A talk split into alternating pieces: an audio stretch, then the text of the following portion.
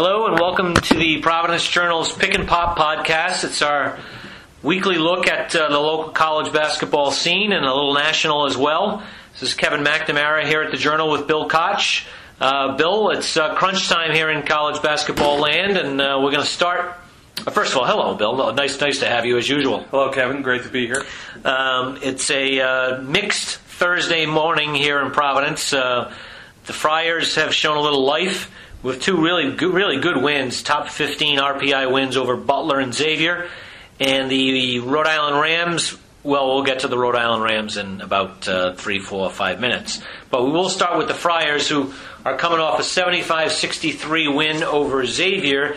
And it's interesting, Bill, because they played Butler and Xavier at home back to back after beginning the Big East season with Xavier and Butler on the road in something that I know you saw, and it seems like it happened three months ago. And I guess that's how the college basketball world can, can change over, over the course of a season. Yeah, two totally different teams on that floor last night. Uh, Xavier obviously has been hit by the injury bug here. Edmond Sumner, the point guard's out for the year with a torn ACL in his left knee. Uh, and Trevon Bluiett didn't play last night with an ankle injury. Uh, Bluiett was the guy who drove Xavier in the first matchup, uh, which they won very comfortably, uh, scoring at the offensive end, and he kept Rodney Bullock, you know, completely out of his game at at, uh, at his own offensive end.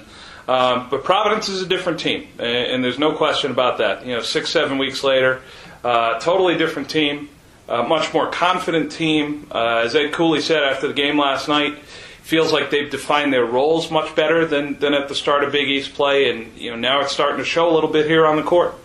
It is, and uh, you know, I give the Friars an awful lot of credit. I, I was talking with a few people after the game, and you know, some of the other teams in the Big East right now are clearly beat up, like Xavier, with injuries, or just have kind of stagnated, or if not gone back a, backwards a little bit, because that's what can happen in February. You know, these teams scout each other so well with with the computer breakdown scoutings, and it's home and home in the Big East, so you know the teams really well. And while Providence is clearly getting better and and starting to make a move, other teams have flatlined, and that's when you have to take advantage. Yeah, Xavier did a lot of their early, uh, a lot of their work early. Um, you know, it would take a, a catastrophe for the, for them to miss the NCAA tournament, considering the way they started the season. Um, you know, but they are struggling right now, and Providence ran into them at the exact right time. Um, you know, you, you would expect a team starting a freshman point guard to struggle handling the ball. Xavier committed 17 turnovers in that game last night, only had 10 assists. Uh, you know, and Providence, you know, continues to get contributions from a lot of different people. Uh, they had four players in double figures last night, and we saw Isaiah Jackson give them 10 points off the bench. And it seems like we've sort of had a rotating cast of players off the bench who might be able to give Providence something on a given night. Last night it was Isaiah Jackson. Uh, previously in the win at Marquette, it was Ryan Fazekas. Uh, now they're using Emmitt Holt as a sixth man who, you know, will give them a, a good amount of value coming off. Uh, and Maliek White, who's you know a freshman, starting to find his game a little bit as he grows and, and plays more college basketball here. Yeah, uh, Malik was that was one of his better games last night, especially in the second half uh, when he teamed with Kyron Cartwright, who. You know, um, as the season goes on, Bill, it's pretty clear that the key player for the Friars is not Rodney Bullock, who's the leading scorer.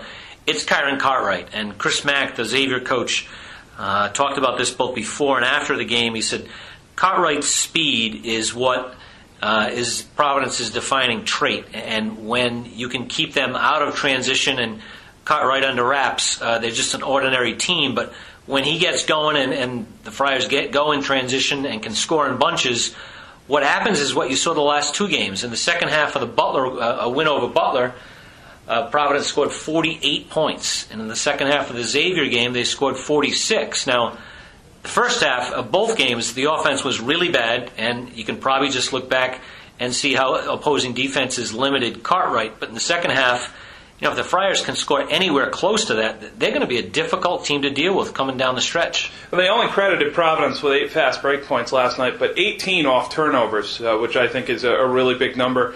And I also think back to you know maybe the start of the Big East schedule. Kyron Cartwright was battling a little bit of a knee problem, had tendonitis. Uh, you know, looks a much healthier player now, uh, much more confident player. Um, you know, and as you know, Kevin, you, you've seen a lot of basketball over the years.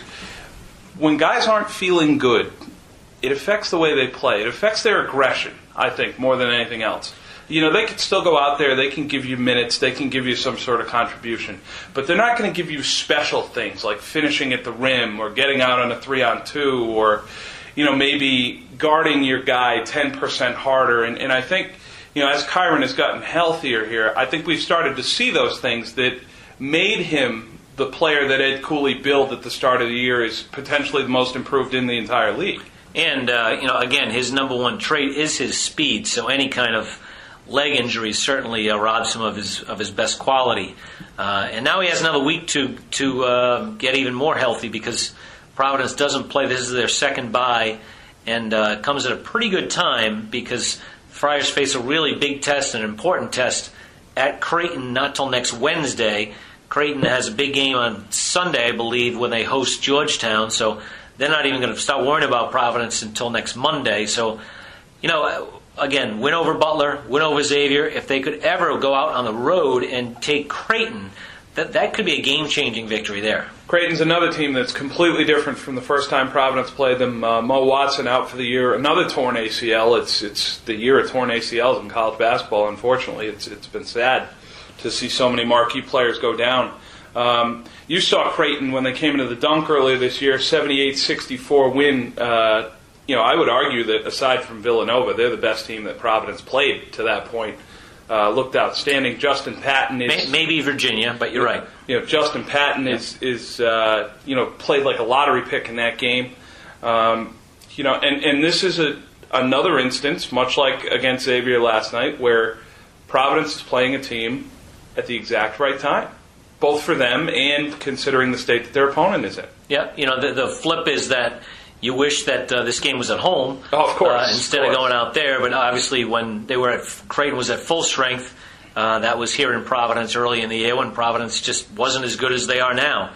Um, Creighton is coming off last night, uh, Wednesday night. They lost in a very close game at Seton Hall. So this is not the same Blue Jay team. That said, I believe they're 17 or 18 in the RPI. It would be a, another real marquee victory for Providence, which, you know, two weeks ago we, we wouldn't link the letters NCAA with Providence, but uh, they're turning the corner. It'll be interesting to see how they can finish. And again, the, the game, I thought last night's game was a, was a game changer for Providence, but uh, this time of year, with each win, the stakes just uh, you know keep rising. Well, the Big East, outside of that top four, is, is set apart. They've set out to sort of cannibalize themselves a little bit here. Um, you know, you look at just this group of teams, one game apart. St. John's, Marquette, Seton Hall, Providence, and Georgetown, who, who are all just banging heads against each other. And you know, if, if this breaks wrong for the conference, they might only end up with four bids. Uh, if it breaks right for the conference and two of those teams are able to pull away, you could end up with six. That's the quality in the league in terms of the metrics, the RPI, and you know just the eye test. Frankly, um, you know, and Providence right now is in position to be one of those teams to maybe get to nine and nine or ten and eight and have a chance to you know somehow sneak into a fourth NCAA tournament in a row. Yeah, no, the, the, the ten and eight would require a sweep, and I, I think that would all but lock up a bid. Uh, but nine and nine is probably the more realistic goal for Providence, and uh, the route's not easy. You know, the road games are both Creighton, which we've talked about, and then at St. John's, a really dangerous team, especially at Madison Square Garden, where uh, it seems as if the freshman guards, Marcus LoVett and Shamorie Ponds, they can't wait to get on the stage and yeah. and fire away. You know, they're probably the most dangerous offensive team in the league, and why they have six wins that thus far. When they defend a tiny bit, they can play with anybody. But well, that doesn't always happen. Last night, Butler put 110 on them. I, I was going to say they can score it in bunches, but they can give it up too. Uh, you know, we we've seen Butler offensively. They're you know very efficient team, older team. Uh, you know, had handful of players in double figures last night. Uh, had players in the 20s. You know, shooting over 50 percent. Thir- 13 three pointers. Yeah, I, I, don't think we guarded the line at the Hinkle Fieldhouse well, last night. I don't night. think they guarded anything if they gave up 110 points. Yeah. Uh, you know, and they, Providence would have to win a game against St. John's a little different type of way. Uh, you know, we saw previously in the season they played a game where St. John's scored in the 90s and Providence scored in the 80s, and that's just not the sort of game that this Friars team is built to win. You said at the start of the year, Kevin, your biggest concern about this Providence team was how they were going to score the ball. And I think going down the stretch, they're much more suited to play these tight, tough games in the 60s if they're going to be able to win. Yep, and uh, hopefully, you know, have stretches where the offense pops a little bit. And uh, again, that did happen in the second half of both the Butler and Xavier game. Uh, we're going to transition now to uh, to Kingston, where Bill last night you had the pleasure of watching the Fordham Rams beat the Rhode Island Rams 53 to 43. I was at the Providence game, constantly looking for updates and I was just amazed that the offenses of both teams went nowhere.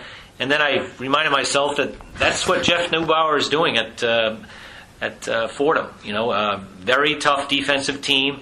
That said, uh, this was a this was a new low for uh, for the Rams this year, and really in the Dan Hurley era. Probably, if it wasn't the toughest loss, which probably is reserved for the Davier, uh, I'm sorry, the Dayton game, this was the ugliest loss. Yeah, uh, Dan Hurley in the post game, he said it was the worst home loss that he's had here. Period. Uh, you know, the fewest points that they've scored in 151 games where he's been the head coach. The previous low was 44 at St. Joe's his first season. You know, and that was a team that was completely rebuilding. It was a seven-win team.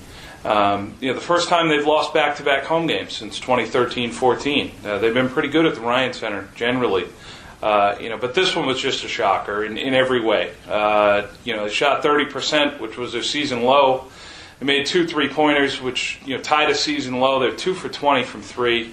Uh, second half, three assists and nine turnovers. That, that's you know just not the ratio that you would expect out of a team that you know is in the top 30 or 40 in terms of, of turnover rate uh, in the nation this year. And offensively, Bill, they, they just couldn't get anything going. Maybe just relying too much on the jump shot when you're two for twenty from the three. Now Fordham is just a, a difficult team to play against. They trap you, they pressure you in the half court.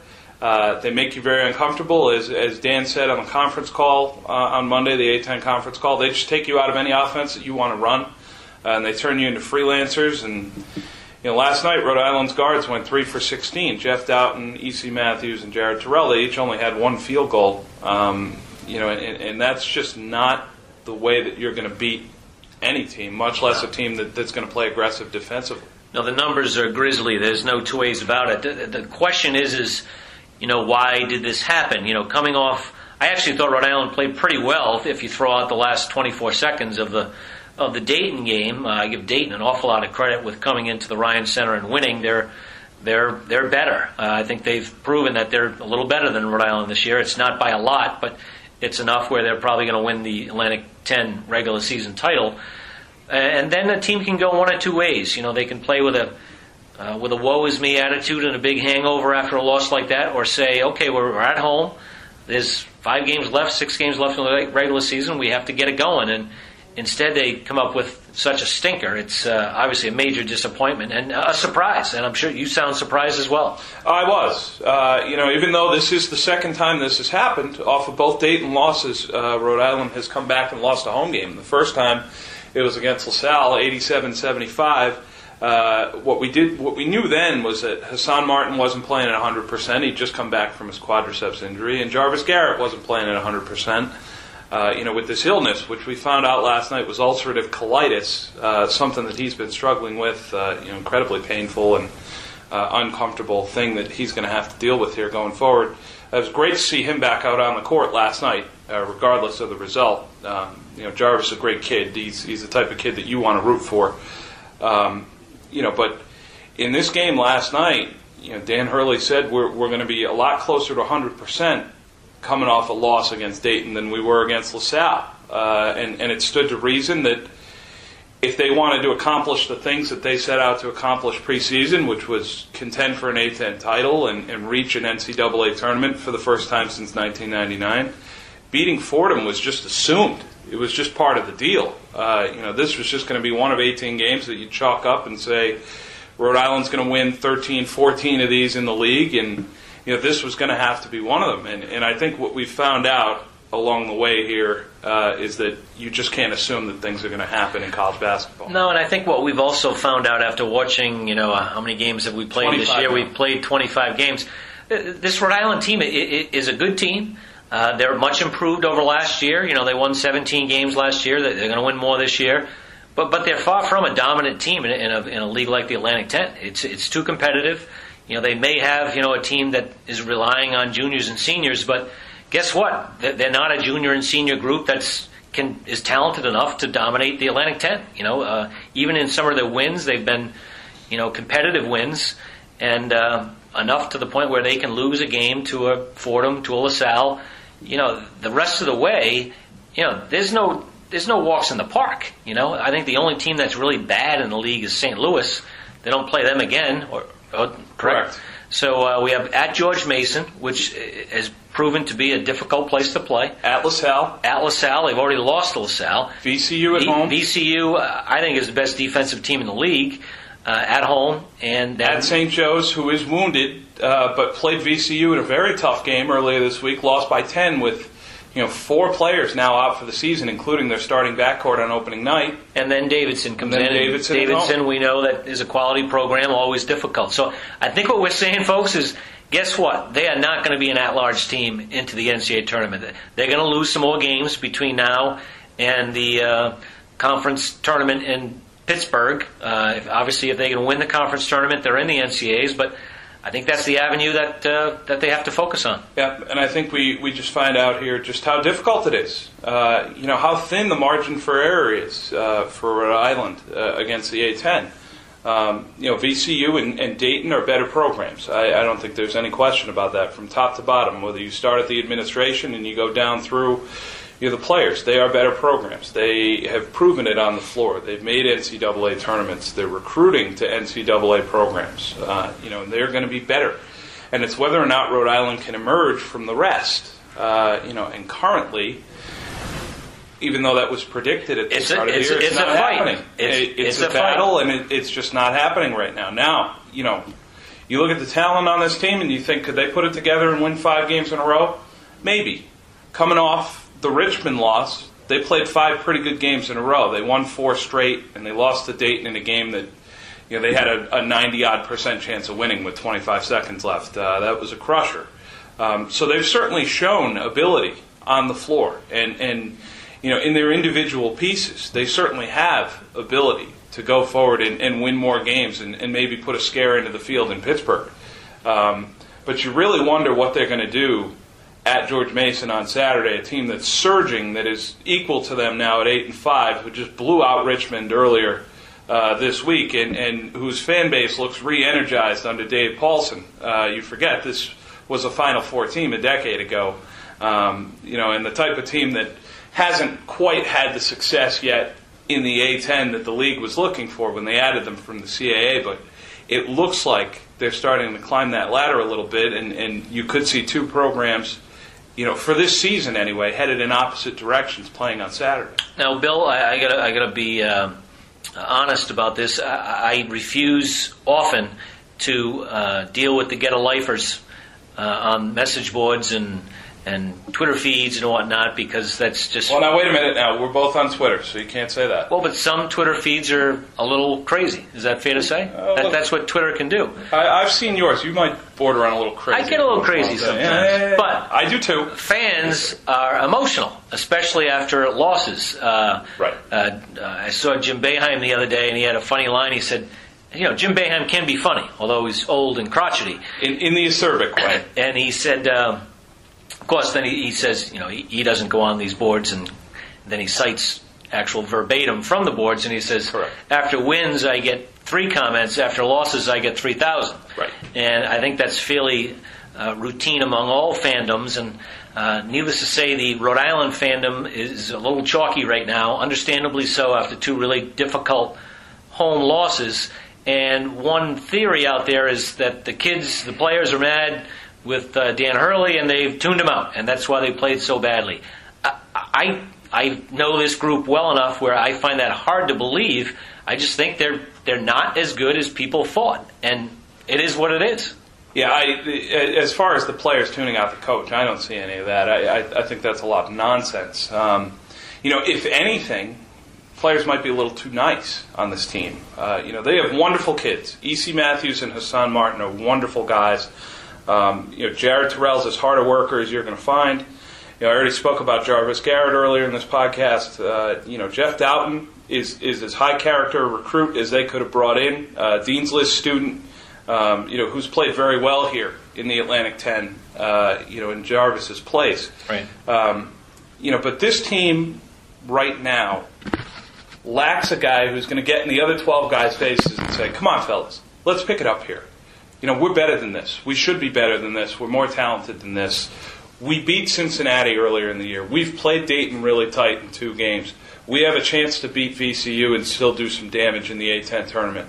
And I think you're looking for a player, whoever it is, whatever year he is, uh, whatever level of experience he has on this team or level of esteem that he's held in, you're looking for a player to step forward and say, "Come on, guys, you know, let's let's shock this thing back into a place where it should be." Um, you know, and you're going to be really interested to see if that can happen here over the next five. No question. Uh, little transition here to back uh, north. Uh, Brown. First of all, Bryant tonight has a very big game in the NEC where they will host Robert Morris, a team they've already beaten on the road. Uh, talked with Tim O'Shea, the Bulldog coach, today. He's very happy with where his team stands. Uh, there was a good student turnout for the last home game uh, that they were fortunate enough to win, and they hope that they can get Robert Morris as well. Uh, Bulldogs still have a chance to be a top four finish in the NEC with, uh, I believe it's only uh, three weekends or two weekends uh, remaining, so it's getting down down down the stretch here. Uh, Kenna Ndugba has picked up his play recently, the freshman point guard, and we'll see what the Bulldogs can do. In the Ivy League, Brown is coming off a disappointing 0-2 home weekend. They have another home weekend with the uh, Penn Quakers and Princeton Tigers coming in on Friday and Saturday. Uh, Princeton may be the best team in the league. Uh, they're in, in, first place right now in the Ivies. Um, very explosive offensively, which is very odd for a Princeton team.